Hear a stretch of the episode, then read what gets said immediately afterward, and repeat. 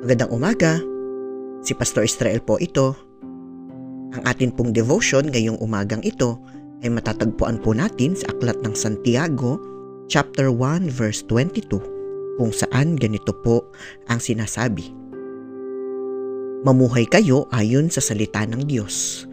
Kung ito'y pinapakinggan lamang ninyo, ngunit hindi isinasagawa, dinadaya ninyo ang inyong mga sarili.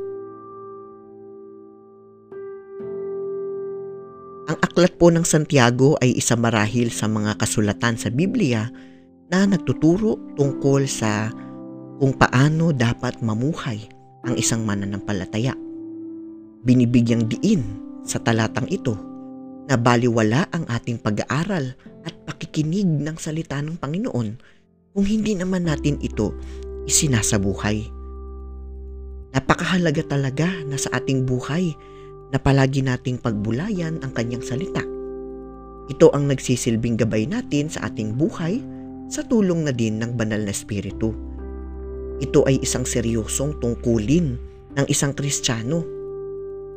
Ngunit kung hindi naman natin ito isinasabuhay, sinasabi sa talatang ito na dinadaya lamang natin ang ating sarili.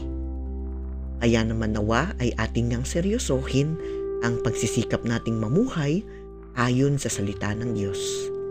Higit sa lahat, ito po ay makikita kung tutularan natin ang halimbawa ng ating Panginoong Hesus. Kung paano siyang nagmahal at nagmalasakit para sa kanyang kapwa. Manalangin po tayo. Panginoon, salamat po sa gabay ng iyong banal na salita Nawa ay pagsikapan po namin na sundin ito sa aming buhay. Amen.